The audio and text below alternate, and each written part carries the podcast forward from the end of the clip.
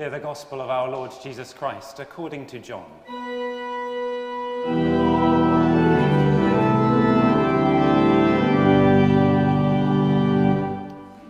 Jesus said, I am the vine, you are the branches.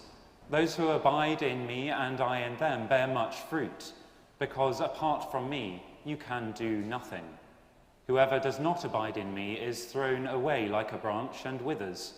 Such branches are gathered, thrown into the fire, and burned. If you abide in me and my words abide in you, ask for whatever you wish, and it will be done for you. My Father is glorified by this, that you bear much fruit and become my disciples. As the Father has loved me, so I have loved you. Abide in my love. If you keep my commandments, you will abide in my love, just as I have kept my Father's commandments and abide in his love. I have said these things to you, so that my joy may be in you, and that your joy may be complete. This is my commandment, that you love one another as I have loved you.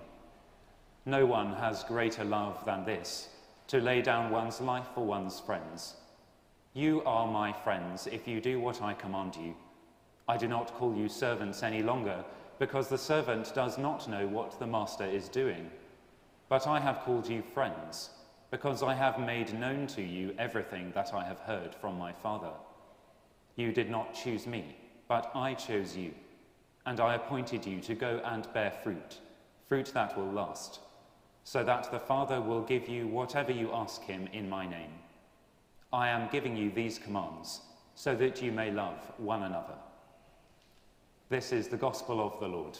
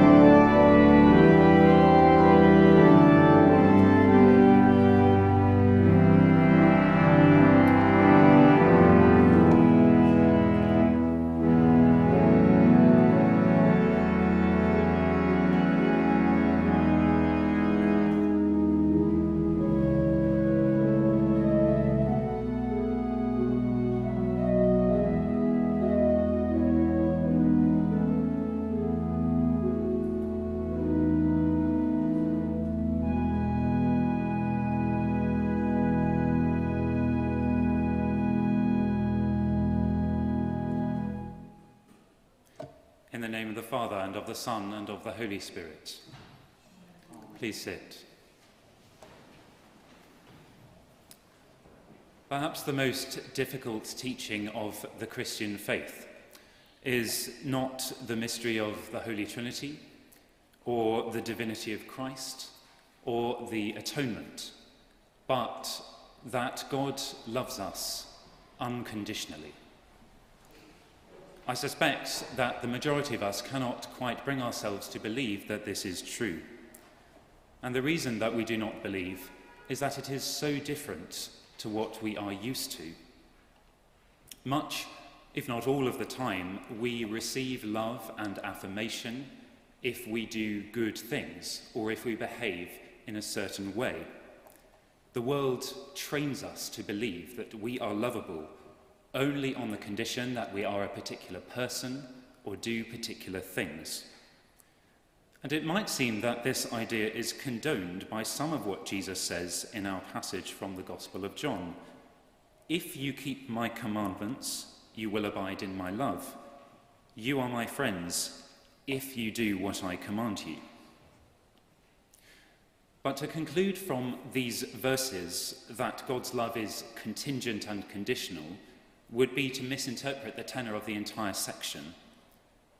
Jesus says that we abide in his love in the same way that he abides in the love of the Father. That communion between the Father and the Son cannot be in any way contingent or conditional, because, as Jesus tells us earlier in John's Gospel, the Father and I are one. The Father and the Son live within one another. Therefore, when Jesus says that he keeps his Father's commandments, it is not that he does something good and then gains the Father's approval as a result. In fact, it's entirely the other way around. It is because Jesus receives the fullness of the Father's love that he is capable of keeping the commandments. What Jesus is trying to get across is that God's love for us is not something extra in our lives, it is the foundation of everything. It does not follow, but precedes all that we do. It is what enables us to love one another and to love Him. It is the source and pattern of everything that we call love, whether that be exercised in marriage or friendship or any other relationship between people. If God's love is the foundation of everything, then that means two things. Firstly, it means that apart from God, we can do nothing.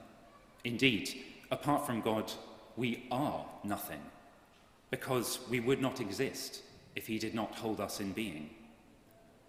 But second, it means that, as St. Paul declares to the Ephesians, God can accomplish through us far more than all we can ask or imagine. In the power of His love, we become disciples. We bear the fruit of righteousness, and we lay down our, loves, uh, our lives for one another. A phrase which refers not so much to physical sacrifice, but to all the ways that we put ourselves at the service of our fellow human beings. There is only one thing that we must do if we want to receive the surpassing love of God. One thing, but a difficult thing. We must choose to abide in God at every opportunity. What does this mean? God so values his relationship with human beings that he does not enslave us to his service, but encourages us to choose him freely. Abide in me, abide in my love. Jesus repeats this plea because it is within our power to separate ourselves from him. Often we are beguiled by what appears to us to be good not just straightforward self interest, but certain ideas about wealth, equality, fairness, work, stability. When we choose these things instead of God, we dispose of ourselves like useless branches thrown onto the fire.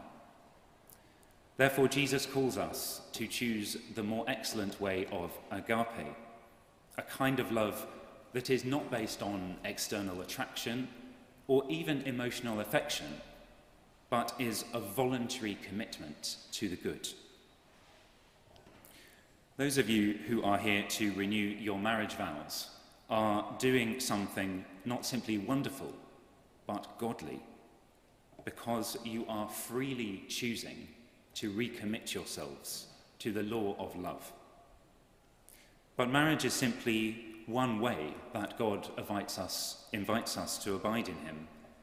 Everyone here participates in relationships with family, friends, colleagues, neighbours, fellow disciples, through which God summons us to experience and convey His love. Whether you know it consciously or not, your presence at this Eucharist is a choice to receive the love of God. Loving our neighbour, whether that be our spouse or someone from church or whoever, is not a matter of trying really hard to think and act like Christ. The fact is that we are sinners, and even the saints do not become Jesus.